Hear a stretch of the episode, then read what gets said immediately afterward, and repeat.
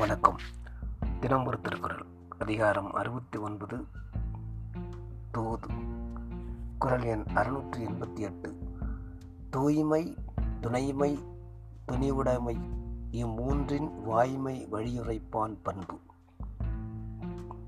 பொருள்.